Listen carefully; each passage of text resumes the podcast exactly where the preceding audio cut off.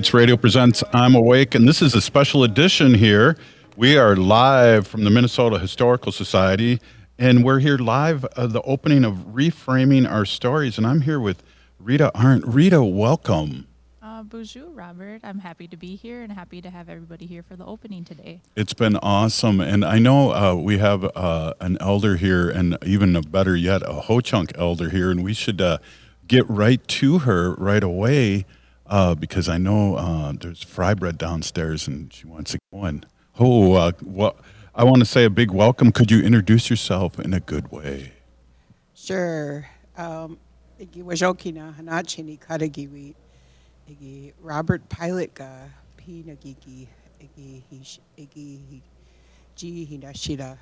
Thank you for asking me to be on here and to share thoughts with everyone and want to welcome you to this uh, to this program. Well, I want to thank you too, and uh, a big Peeny Um, let's talk a little bit about what you had to say today. It was really heartfelt about uh, natives here, and I'm wondering if you could share. It seems like the microphone's going in and out. Uh, Rita, could you share the mic with? Sure.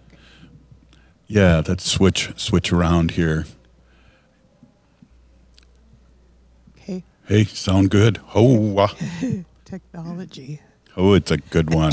Hey, we're here live, and uh, let, us talk a little bit about what you spoke on today and reframing your. Uh, we're here with uh, reframing our stories, and you've been here since 1959, and a lot of these pictures that are here, you know these people. Yes, I do. I know uh, generations of some of the people captured in the pictures of, of the exhibit so it was really heartwarming to see uh, many of them today. They're uh, adults, many of them are grandparents, uh, many of them have moved back to their um, home homelands, their reservations, and they now have you know second, third generation still here in the Twin Cities. So it was uh, definitely very um, heartwarming. Uh, brought back a lot of really good memories of uh, the 60s, 70s, and, and on up. Um, you know, it's it's a rich history, a rich legacy of uh, so many people and a, a, lot of work, a lot of good work that was done by so many. Um, really, on behalf of helping one another, helping our people here, especially in the Twin City area, where often there can be challenges coming off reservations and uh, bringing a family, being uprooted, uh, coming into a a large uh, metropolitan area where you don't know anyone. Um, back in the 60s, it was a um, kind of a tumultuous era, even. There was a lot of racism and uh, lack of resources, which often that continues. Um, and in spite of that, you know, we, we uh, survived, found each other, uh, built organizations, built schools, and uh, still was able to celebrate together, um, grieve together at times, help one another, brace each other up. So, a rich history. Um, just thinking about all of that, and and also, you know, being here for other relatives that would come off the reservation to uh, help them even get started here. You know, what's amazing to me is there's a percentage, and I think uh, Rita, maybe you can shake your head yes or no, but I think it's we have like 65% of uh, natives are off off, res, off reservation now. Yes, that seems accurate. this is fun sharing the microphone. Oh, but uh, go ahead.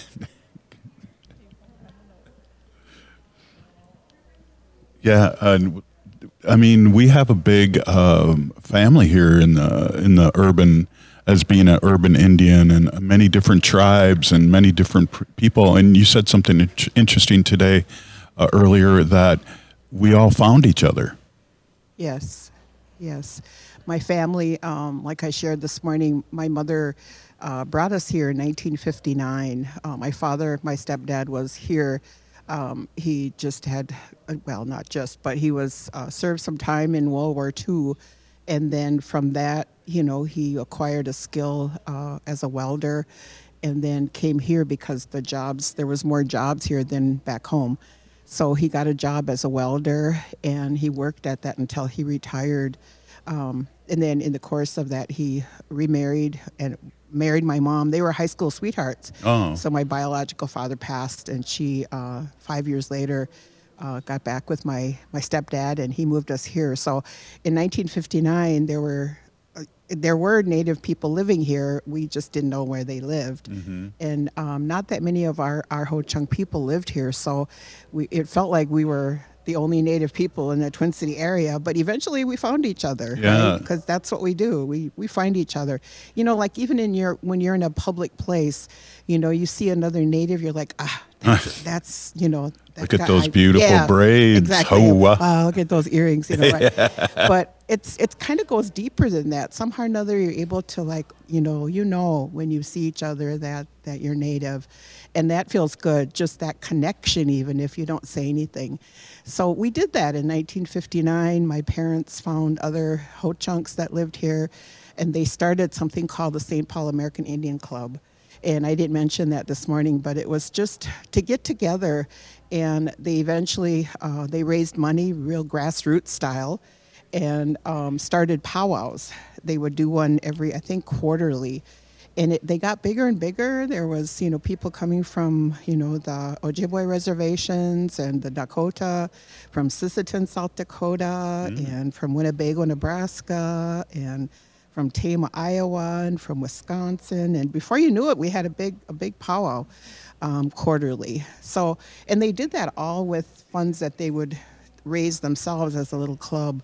So that's how we that's how we found each other. And then, um, of course, our issues here in the Twin City area. You know, with that also we came together to identify solutions to Yeah. a lot of the social issues that existed back then and in, in the also in the course of a lot of the like i said the, the the era was pretty tumultuous in the 60s and you know we experienced the racism the police brutality and from there the need for the american indian movement to address some of that. So my brother was involved with aim and my mother was also very uh, activist minded right so she also was uh, also participated in a lot of the protests. And so that was the 60s and um, a lot of organizations sprung up uh, schools our own native owned and operated tribally controlled schools um, where we were able to teach our history the accurate history of our people and also the language the art the music. So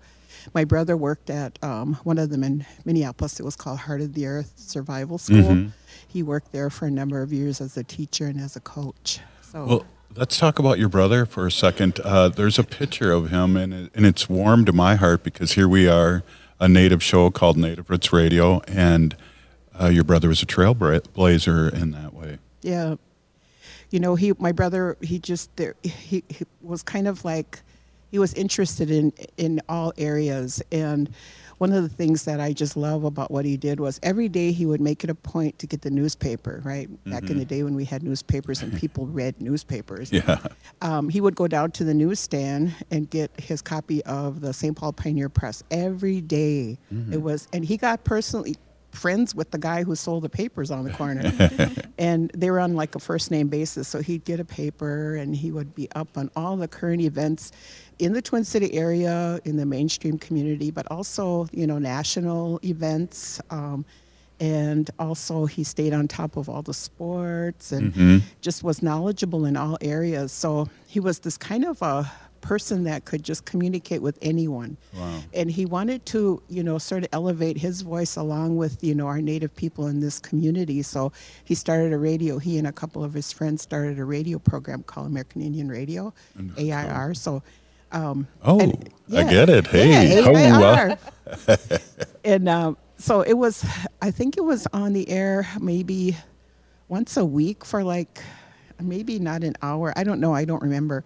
Um, but it was a chance to share current events, which he was always on top of.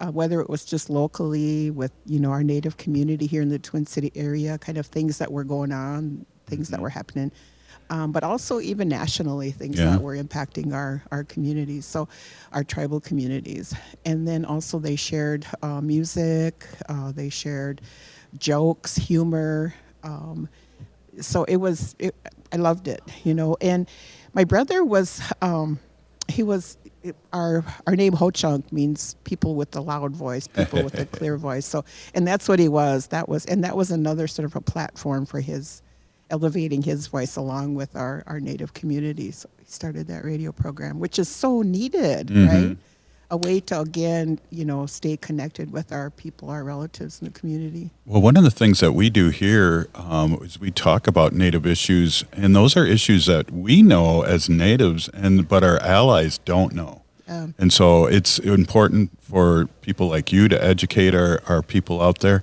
I just gotta want to jump back for just one second.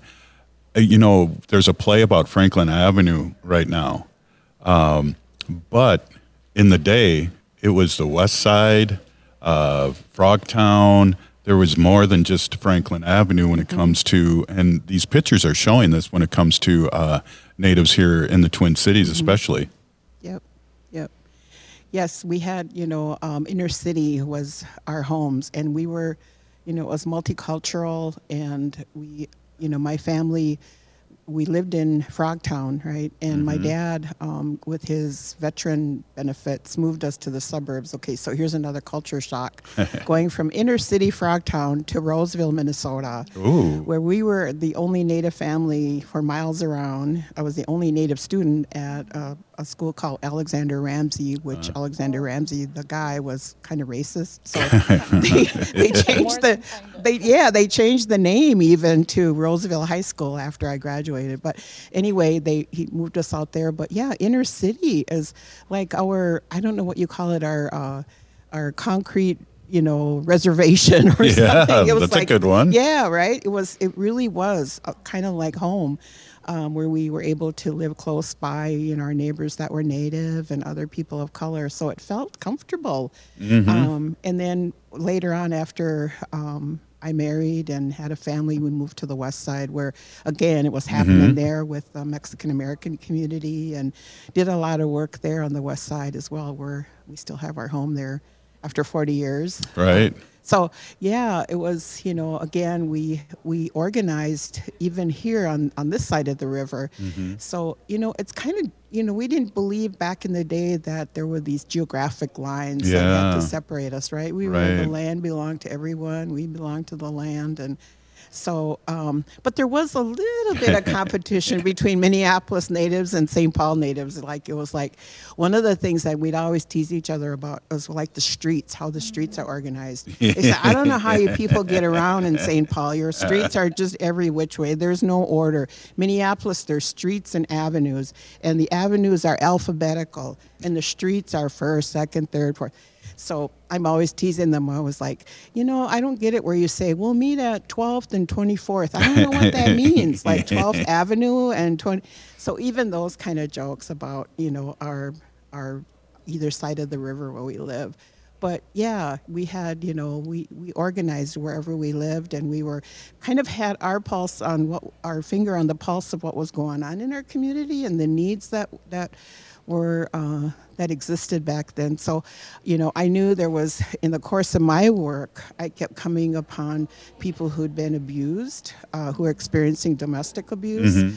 So I you know, I got became really interested in that area because my mom was so activist minded. She Mm-hmm. also took in people who were experiencing domestic abuse. So our home was kind of like a shelter. Wow. Um, so getting interested in that area and um, through that, you know, again, really you know, starting to organize with other Native women, women in the, you know, in mainstream society who are addressing those issues. So, um, I used to always say, you know, I wanted to do something different than my brother because he was really well noted in all of his areas in the area of uh, education and criminal justice. So I sort of had a, you know, forged a path of my own to work on issues that were impacting our community as well.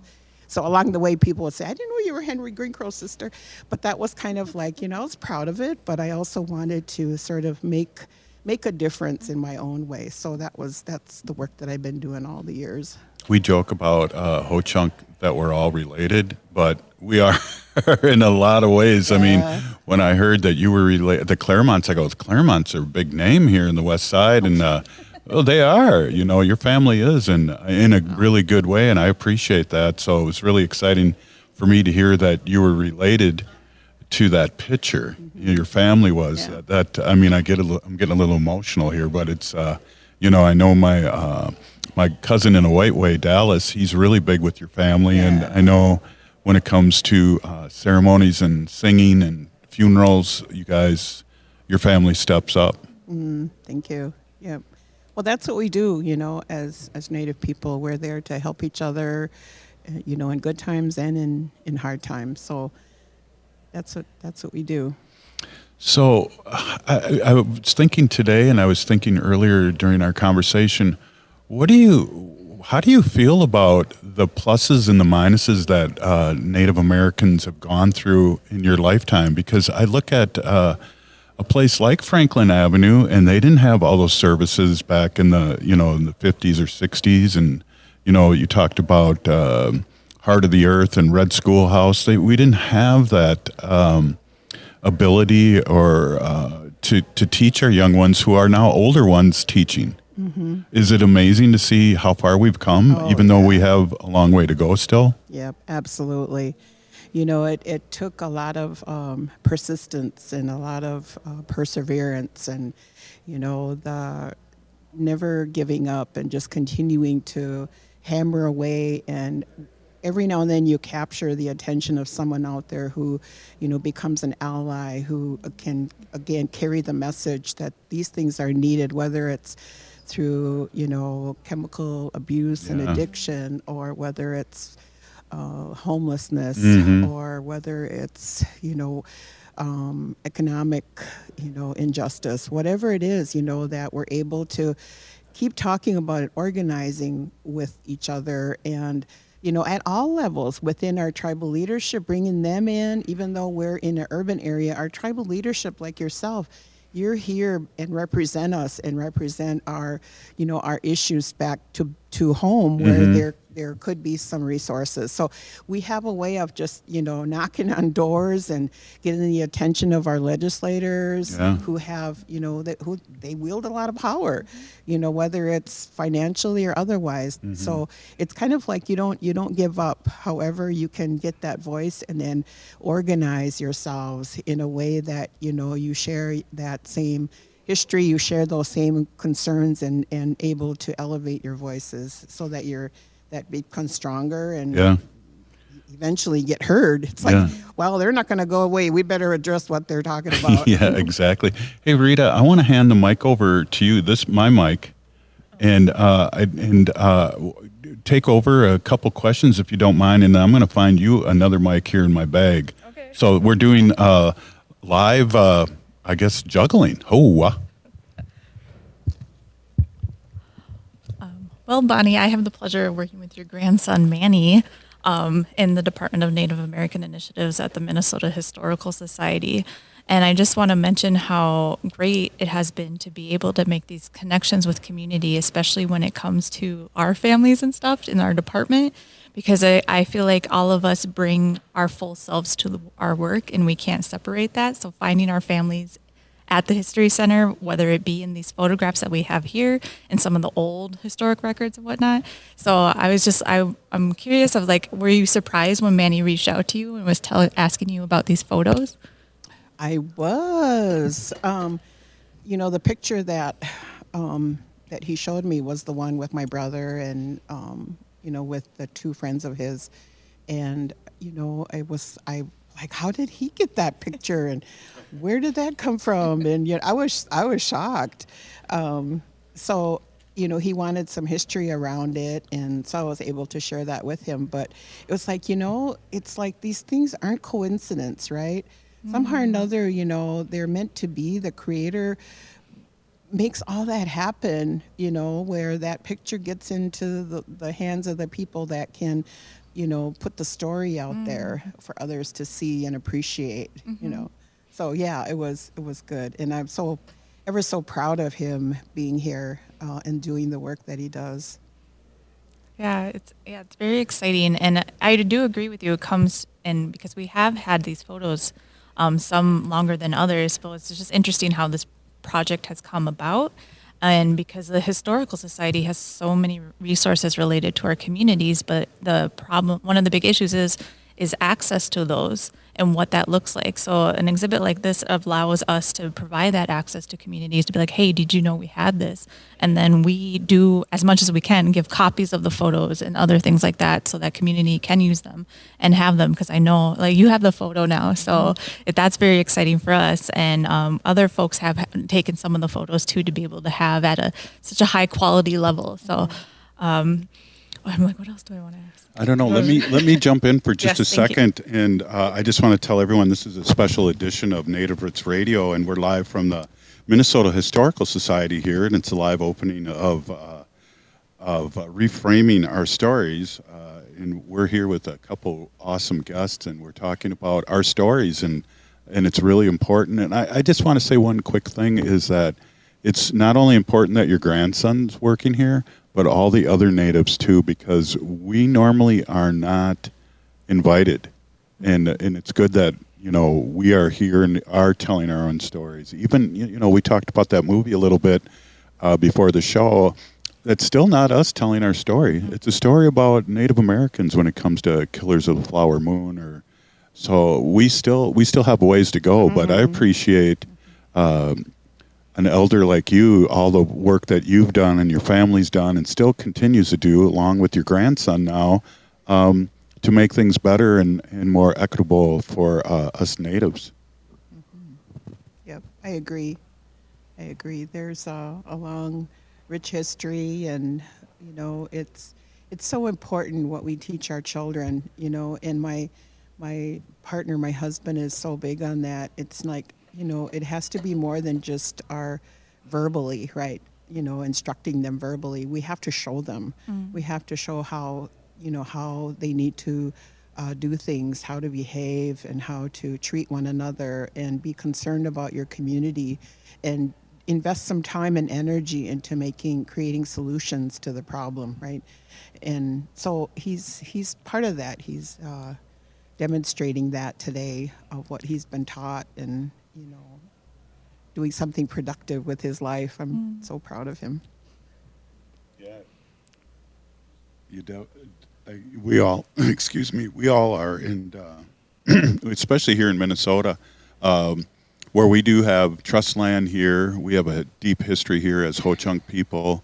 Um, one of the things that is coming out, I don't know if you know, uh, is that a book about uh, Minnesota and uh, Ho Chunk's history here and the removal of Ho Chunk.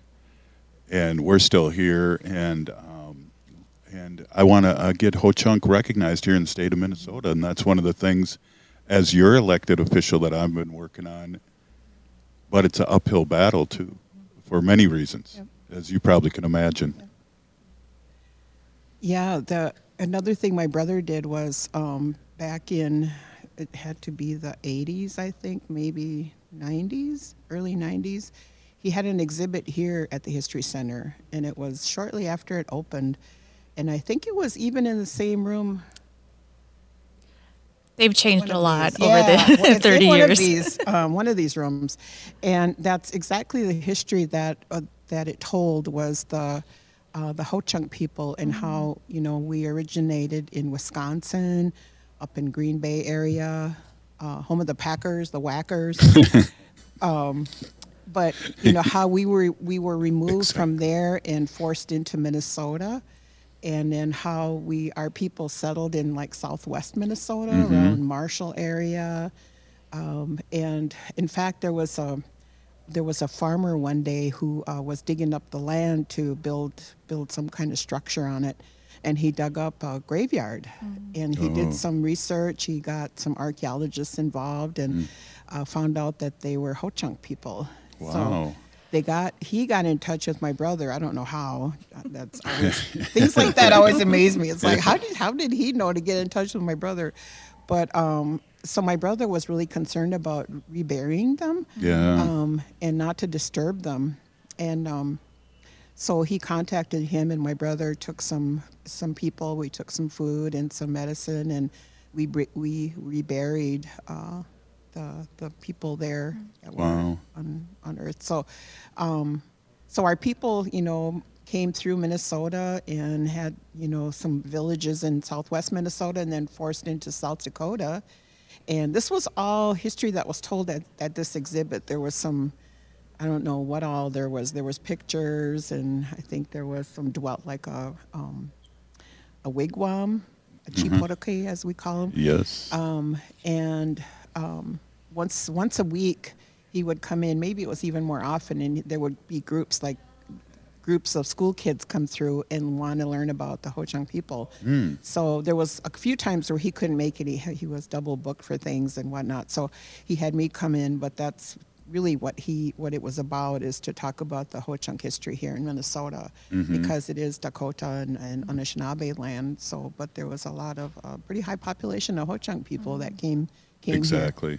Well, and I think, it, and I could be wrong, but I feel like we've we this has been part of our land too before the borders went up, along with Illinois, Iowa, and um, a lot of younger ones, forty and younger, don't realize that, and so I think it's important for us to talk about that. There's going to be a great book published from the Minnesota Historical Society. Uh, uh, Kathy uh, Coates has done an unbelievable job. It's been vetted out by Ho Chunk people, and uh, like Amy Lonetree has read through it, and uh, and uh, so there's going to be a, a really accurate because uh, uh, Kathy Coates is not just an author; she's a librarian that does research. So the things it's not going to be opinionated; it's going to be done by research. Uh, that when we were pushed out here after the the the, the Sioux uprising or whatever, however you want to call it. Uh, um, we were removed too, and this is this is our land, and um, people have to remember that. And one of the things I just got to say too is really interesting is that the Minnesota um, University of Minnesota, whenever they do a land acknowledgement, but let's not talk about land acknowledgement. That's a different story. But whenever they do one, they mention Ho Chunk, and I'm and I think it's a thing that we should still be talking about and talk about more because. Um, we're you know we're still here obviously too there Yeah. i know with uh not just the winnebago our, our relatives who uh, i'm related to too in nebraska we have over 600 citizens here in minnesota that are tribal uh, citizens of uh, ho chunk nation that i represent and that's a lot of people and that's not even counting descendants or like i said the winnebago so you know we have uh, more people here than some tribes. Yep, yep. Absolutely. You know, I that was one of the things that um, my my parents were really um, concerned about. That you know the Ho Chunk people that would come here would you know find each other um, and create a community. Yeah. Because it's like it, it didn't it didn't look like for me we were going to move home anytime soon back to Wisconsin. So, you know, because I thought when we first moved here it was just like well we'll probably end up going back to Wisconsin, you know. and here I am, like 60 years later, still here. Um, so you know, it's it, and then you finally kind of get to that place where this this feels like home. And if it is, then it's our responsibility to take care of it. It's our responsibility to, um, you know, let people know that that we're here Yeah. and we're not going anywhere, and that we have an investment here as well to uh, make things better for ourselves and one another. Well, and again, your grandson's working here. Um, you're all the work that you've done in the past in this state and in the, these cities. Those are uh, there's the people, the big voice have have spoken, and you know we have a lot to to to um, look up to with the work that you and your family and other Ho Chunk families have over over the over time. But um, there's a lot of Ho Chunks that are involved in things too, which is really cool for me to see. Yeah, absolutely. You know, and that's um, I think uh, um, someone mentioned about our resilience, right? Despite all things, you know, where we've survived, and I believe we thrive. And yes, we have our challenges. We have our our relatives who are struggling with, you know, opioids and homelessness, just like other, you know, the other people, other cultures here in the community. And we're doing all we can to address those. We have programs who are addressing issues related to homelessness. In fact, one of our Ho Chunk relatives, uh, Mike Goze, is Yeah. doing amazing, phenomenal work in creating shelters and and homes uh, for homeless, our homeless Native people in Minneapolis, especially. Yeah. So I'm so proud of the work that he's done through the years. Mhm, So yeah. yes, we have we have Ho Chunks in all facets of this community. Mm-hmm. You know, um, my daughter is working for her um, MSW, Mm-hmm. and ha- is just so concerned about you know a lot of the issues that are her generation Right. is facing, especially single parents mm-hmm. and living in a urban area. So. Wow. Yep, our people are are very resilient, are very knowledgeable, skilled, And we had the big voice going on. and the big voice, and the big voice. Instead of what Winnebago was uh, dirty, stinky water, and we had to change the name back to our original name. And a lot of people don't know that uh, in what 1993, 94, we go by Ho Chunk, or Ho Chungla, you know. Mm-hmm. Yeah, yeah. Rita, jump in. You, your mic's Yeah. hot. I was like, I didn't know that. so now I know. Yeah. I was like, I don't know. You, you can say whatever you want. You, Uh. you know, this is, you can talk a little bit about, I mean, I, I just want to say there's a big picture of this young lady uh, swinging a softball bat with really high socks, jeans, and uh, like a football jersey. And that's how I remember us playing. We didn't have our, our Nike swag and stuff like that, but I'm 62 and that's, that picture brings back memories that I, of just a, uh, of my era. Yeah, and I love the softball image because I grew up with my aunts and uncles who played um, with the, the native leagues in the cities. So I remember going to those games as a kid. So it, it just it makes it comforts me. It's very comforting seeing those images and hearing those stories and seeing how my mom and her brothers and sisters grew up in the cities. Yeah. And uh, I mean, at one time, you know, we, we see a lot of pictures like the uh, the, the the picture with uh, the students uh, uh, in in the back seat of a car, and the cars were big enough to have six people in the back seat back then. They were all squished together, and I think one is laying on top of the rest of them, but it, they're having a great time. So I Right. think it's all right. Yeah, definitely. But I mean, those cars back then, you wouldn't know this, Rita, but I'm old, and those those back seats where you could fit a lot of people back there and sneak them into the movie theater too. Hey, there's some uh, uncomfortable silence there for a second. But so, what? Are, what are? How do you feel about not only our relatives and your relatives, but uh, just the of this um, this photo exhibit? What? What are? you- What are? What kind of feelings do you get out of this? Well, I was just sitting here thinking about, you know, this, this photo that you're talking about with the young woman in the baseball uniform. Um, your your Maquis relatives were very instrumental, very active in, in sports and here in the Twin City area. And um, your it's your Gaga's companion. His name was um, Carson West Yes. he was a co- he was a phenomenal coach Mm-hmm. and uh, was really involved in sports himself, and he coached our team. We had a, uh, a Native women's team back then, and he uh, coached us really, rather reluctantly, but of course he's so sports minded that he was he was down for it.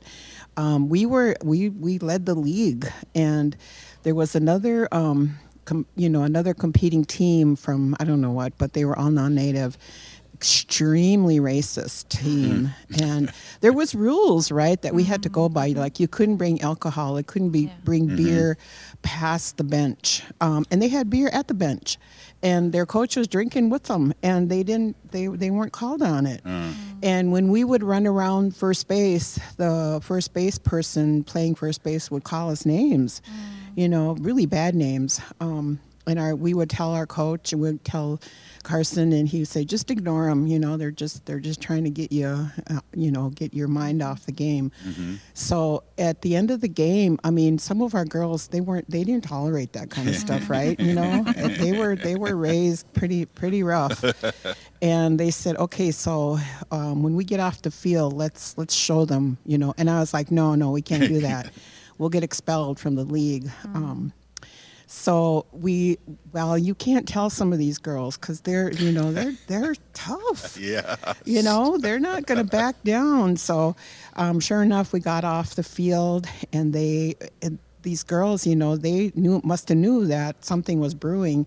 They came at us, and of course, Oh. our girls weren't going to like Right. tolerate that. They were already down for it, you know. So they're like, okay, let's go at it. Man, we had the biggest brawl but it turned out that um, there was sort of a meeting and a hearing, and um, there was actually people from that weren't from our team and our our fans that came forward and said there was a lot of racism. There was a lot of uh, rules that were being violated. So we got kicked out of the league, but then we got reinstated, and we actually won.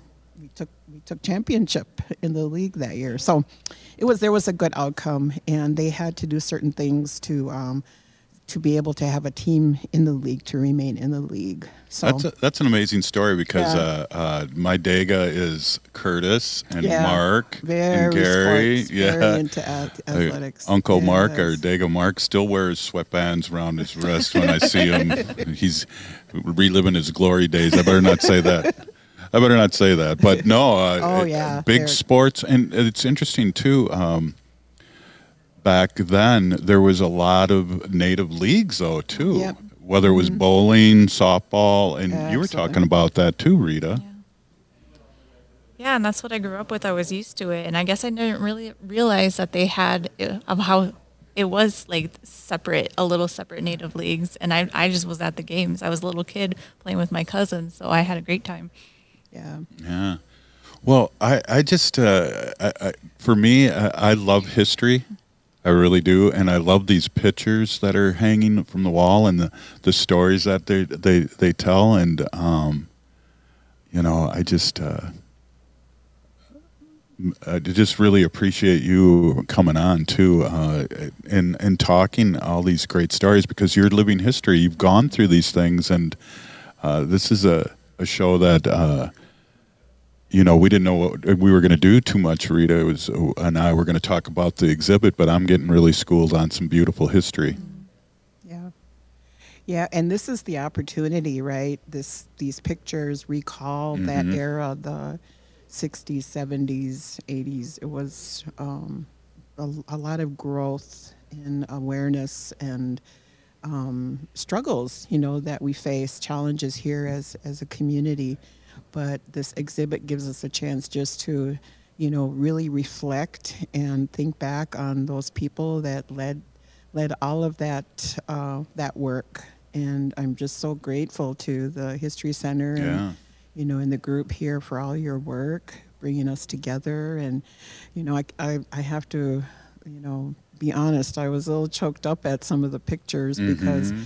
a lot of the people in the pictures have passed. Yeah. Um, my brother, uh, Eddie Benton-Banai, he was, Yeah. he was my brother. He was, um, he became my brother in a diff- in a really different way. He was um, incarcerated, and my dad knew him. And um, there was a Sunday that he and my mother he, they were going to go visit him. They he they got on the visiting list and they went to visit him.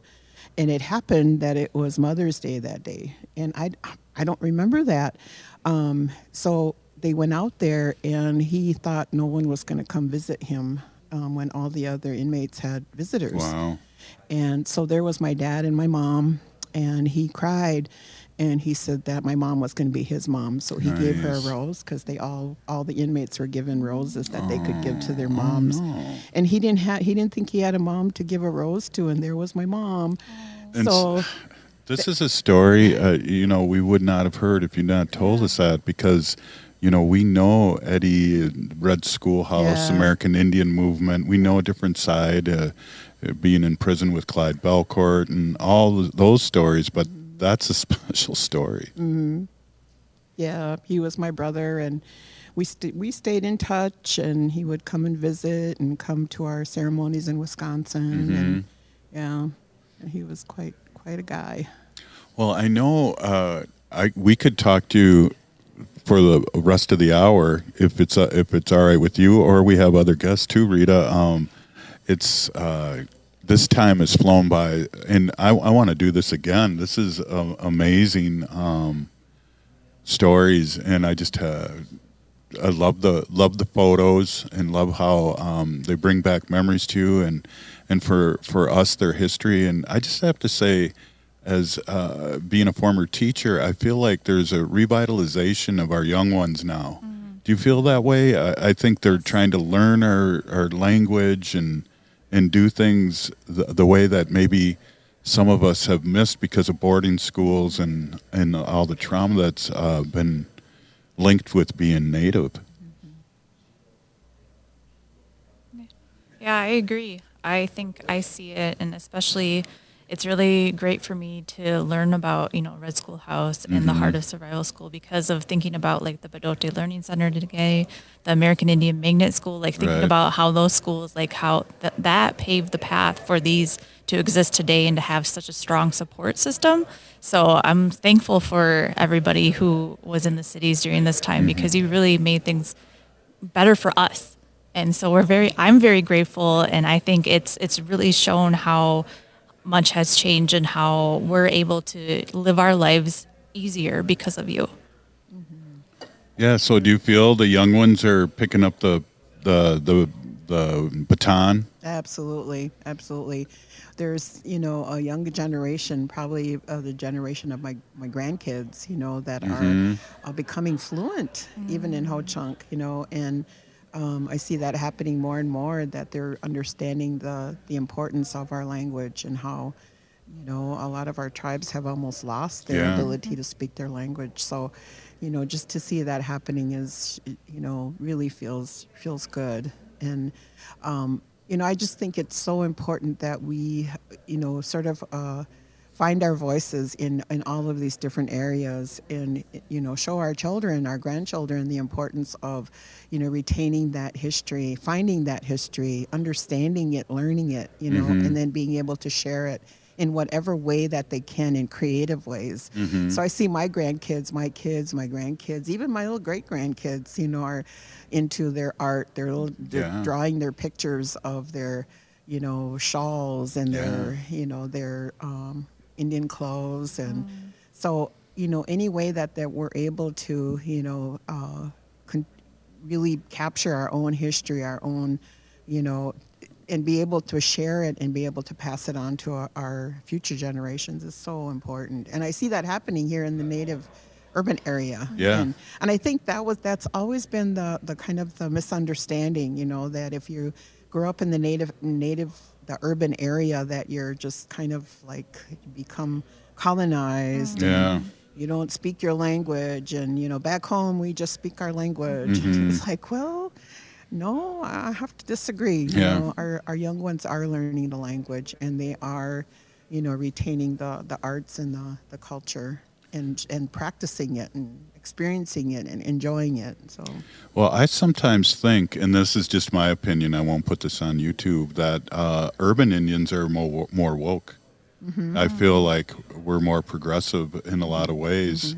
Um, you know, we talked a little bit about the American Indian movement. There's a lot of people like my my uncle Curtis told me once. He said he was so proud to be Native when the American Indian movement came out. I talked to Robert Lilligren, mm-hmm. and he said that uh, in 1978 they didn't, you know, the the Freedom of Religion Act came out, and they didn't. He didn't know he was going to school with other natives. Mm-hmm. You know, just those things that our young ones take for granted. But there was a lot of paved ways in the American Indian movement and these laws that came about in our lifetime. It's not you know mm-hmm. three thousand years ago. Mm-hmm. The, you're the history, and it's not that long ago. Mm-hmm.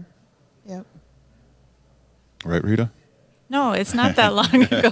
Because I know everybody. I think hundred years ago is not that long ago. So right. don't ask me as a historian. That's right. That's right. Well, I we've taken so much of your time, and I and and I appreciate it so so much. So I, we have to do this again, and maybe we'll do it again at the History Center because, you know, you're living history, and uh, we appreciate what you've done, and. Uh, you know, and I mean that in a good way because I, you're humble. You don't talk about all the great things that you've done, but we heard by a few people earlier in the earlier opening ceremony of how uh, connected and helpful you've been to the Native community and Ho Chunk and just the Twin Cities. So. I, am uh, we could go two hours as far as I'm concerned, Rita. I always tell my kids where I, I'm as old as dirt. So Aww. they're like, Mom, I didn't know you knew him. Mom, I didn't know you knew that. I was like, Yeah, I'm old as dirt. I know oh, quite a bit. oh, oh Good one. But I just uh, leave us with a, a final thought. Uh, and can I call you Gaga? Sure. Gaga. Yeah. All right. You know, um, we, we're so, this has been just a great history class for me and at the History Center, Rita. Yeah. Yeah, I love learning. Um, the best thing is learning from community, and this is exactly why we created the exhibit. So thank you, Jimmy Chimiigwech. Yeah. Any yes. last words? You know, I just I can't help but think about you know my own my own Gaga, my own grandma. You know, she she was filled with stories, and you know I just I I love just listening to the stories as mm-hmm. she sat there doing whatever she was doing, whether it was cooking or sewing, beading you know and that's what this reminds me of today wow. is us being able to you know recall those stories and sit with our elders sit with our relatives and visit you know i always say that you know we we can gain so much just just by visiting right mm-hmm. you know we don't take enough time to do that my folks used to say that you know we didn't have the luxury of calling ahead and saying uh, i'm coming over you know we, we just went and stopped you know showed up and visited yeah. and sometimes they'd say because the amount of time that it would take to get to someone's house you didn't just leave right away right so mm-hmm. sometimes you'd spend a few days there visiting mm. you know mm. cooking sharing food and sharing stories so today that's what that's what this reminds me of mm. you know sharing the stories visiting sharing food. So thank and you the, very much. And then I just uh, want to say this too: the native humor is mm. the best humor. When you say sharing stories, I just uh, laugh because I've heard so many good stories uh, in my short time being around, but also uh, it, it, just makes me smile. Mm-hmm. Yep. Well, Pinigi, thank you so much for being on. And uh, uh, wow, we got a few more minutes here, and I, I just again, Peeny Gigi, thank you so much. Why don't, why don't you switch uh, microphones right there, real quick? And what a what a good segue I have here going on here. Maybe I'll play a little little music here, just for a little, uh, just a couple seconds here, and so we can just take a little a little break here, Rita and I. And uh, technology is a beautiful thing here.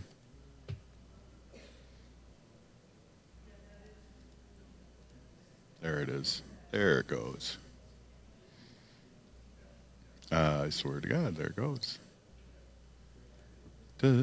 Maybe I should just sing. Hmm. Weird. Hey, uh, could you guys play a little music here for a minute uh, at the studio?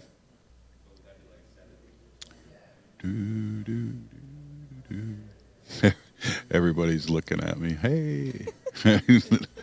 Well, maybe we won't play some music then. That's crazy. I just had this thing playing. Well,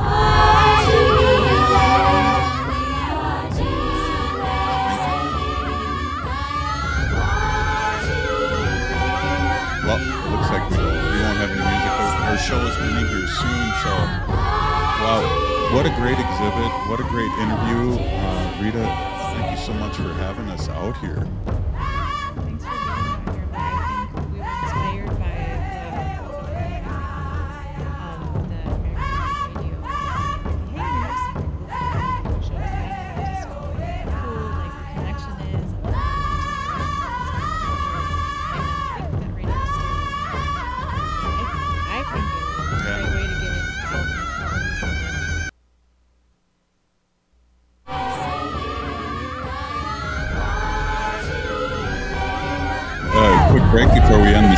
Listening to Native Roots Radio, and we're live from the Minnesota History Center.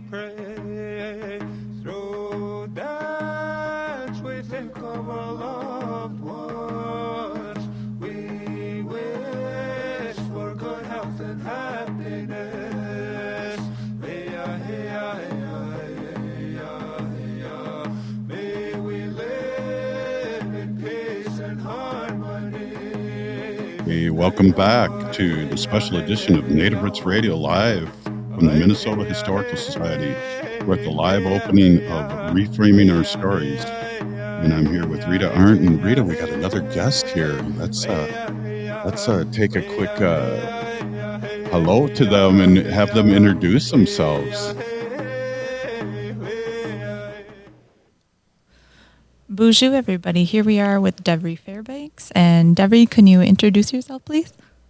Yes. Hi, my name is Devery Fairbanks. I'm from the White Earth Reservation in Minnesota, and uh, I live in Bemidji and work at Red Lake Nation College. Wow. Uh, one of my favorite pictures here is of the softball person here. Um, it brings me back only because I'm old and I remember wearing clothes similar to that. And uh, we didn't have our, our Nike or Adidas swag on. We had our jeans, our li- long socks. And can you, can you talk a little bit about this? Well, yeah, we used to play. We played a lot of sports and softball. Actually, I played everything except basketball, which is the big sport. Anyway, anyway, uh, yeah, we played a lot of baseball. Um, we used to play the Minneapolis Police Department team What? at, at Little Earth Park. What? by Holy Rosary, by the, Yeah. by Little Earth. Um, we used to play them, and those guys had brand new uniforms, batting gloves, wristbands, Oh. stirrups, spikes. They had everything brand new. We had um, we all had mismatched. You know, we didn't have uniforms. we all had you know cutoffs and tank tops, Right. and you know we had one bat, one ball, one glove, oh. One, glove. one, one car, one one pack of smokes, Oh, wow. one woman. Oh my Ju- goodness. Just kidding. Just kidding. Yeah. Well, what do you think of this uh, beautiful display of pictures? I mean, you were naming a lot of people. We we talked a couple of years ago when this was first being brought around to the community. Oh yeah, uh, I was lucky to meet Rita, and to help out with this. Uh, I grew up uh, part of my life in Minneapolis and Franklin Avenue and South Side, Mm-hmm. and uh, my I'm enrolled in White Earth, but we grew up part of our life in Leech Lake and Cass Mhm. Lake, and then uh, I've worked the last 12 years in Red Lake. So I know people from all over, and then Yeah. plus Minneapolis. Uh, so I just, and then plus being old, you kind of, you kind of know people. Yeah. you're around back in those days. Right. It's uh, it's amazing. Uh, what feeling do you have? I, I think uh, there's a feeling when you look at these, and a lot of people are not with us anymore. Oh man, including her, and she's my little, she's the baby of the family. Do you want to say your name? Tammy, Mar- Tamara Marie Fairbanks. Mm-hmm. She was born in 1963 and she passed away in 2014. Oh. And then this lady behind her, that's our cousin too, Kelly, Kelly LaRock Sundal. Wow. Uh, she passed away about five years ago. Them two are the same age. They're cousins. Mm. Um, yeah, it's uh, and then I saw how you have it in there. Our great grandfather's name is Paul LaRock. Mhm. The, he's it shows a picture of him with the Carlisle football team. Wow. And that's that's these ladies. His great grandfather played football with Carlisle. And then the same picture is Jim Thorpe, yeah. real young Jim Thorpe. Yeah, we wanted to make sure to amazing. highlight that intergenerational um, connection with sports because I don't think a lot of people relate Native people with playing sports, but we've been playing sports for since time immemorial. So it just depends where it's at. Wherever it's at, we're going to show up. We're going to play, and we're going to do our best because we're a little. I think we're a little competitive, but other than that, we like to win. We like to play. We like to be with each other.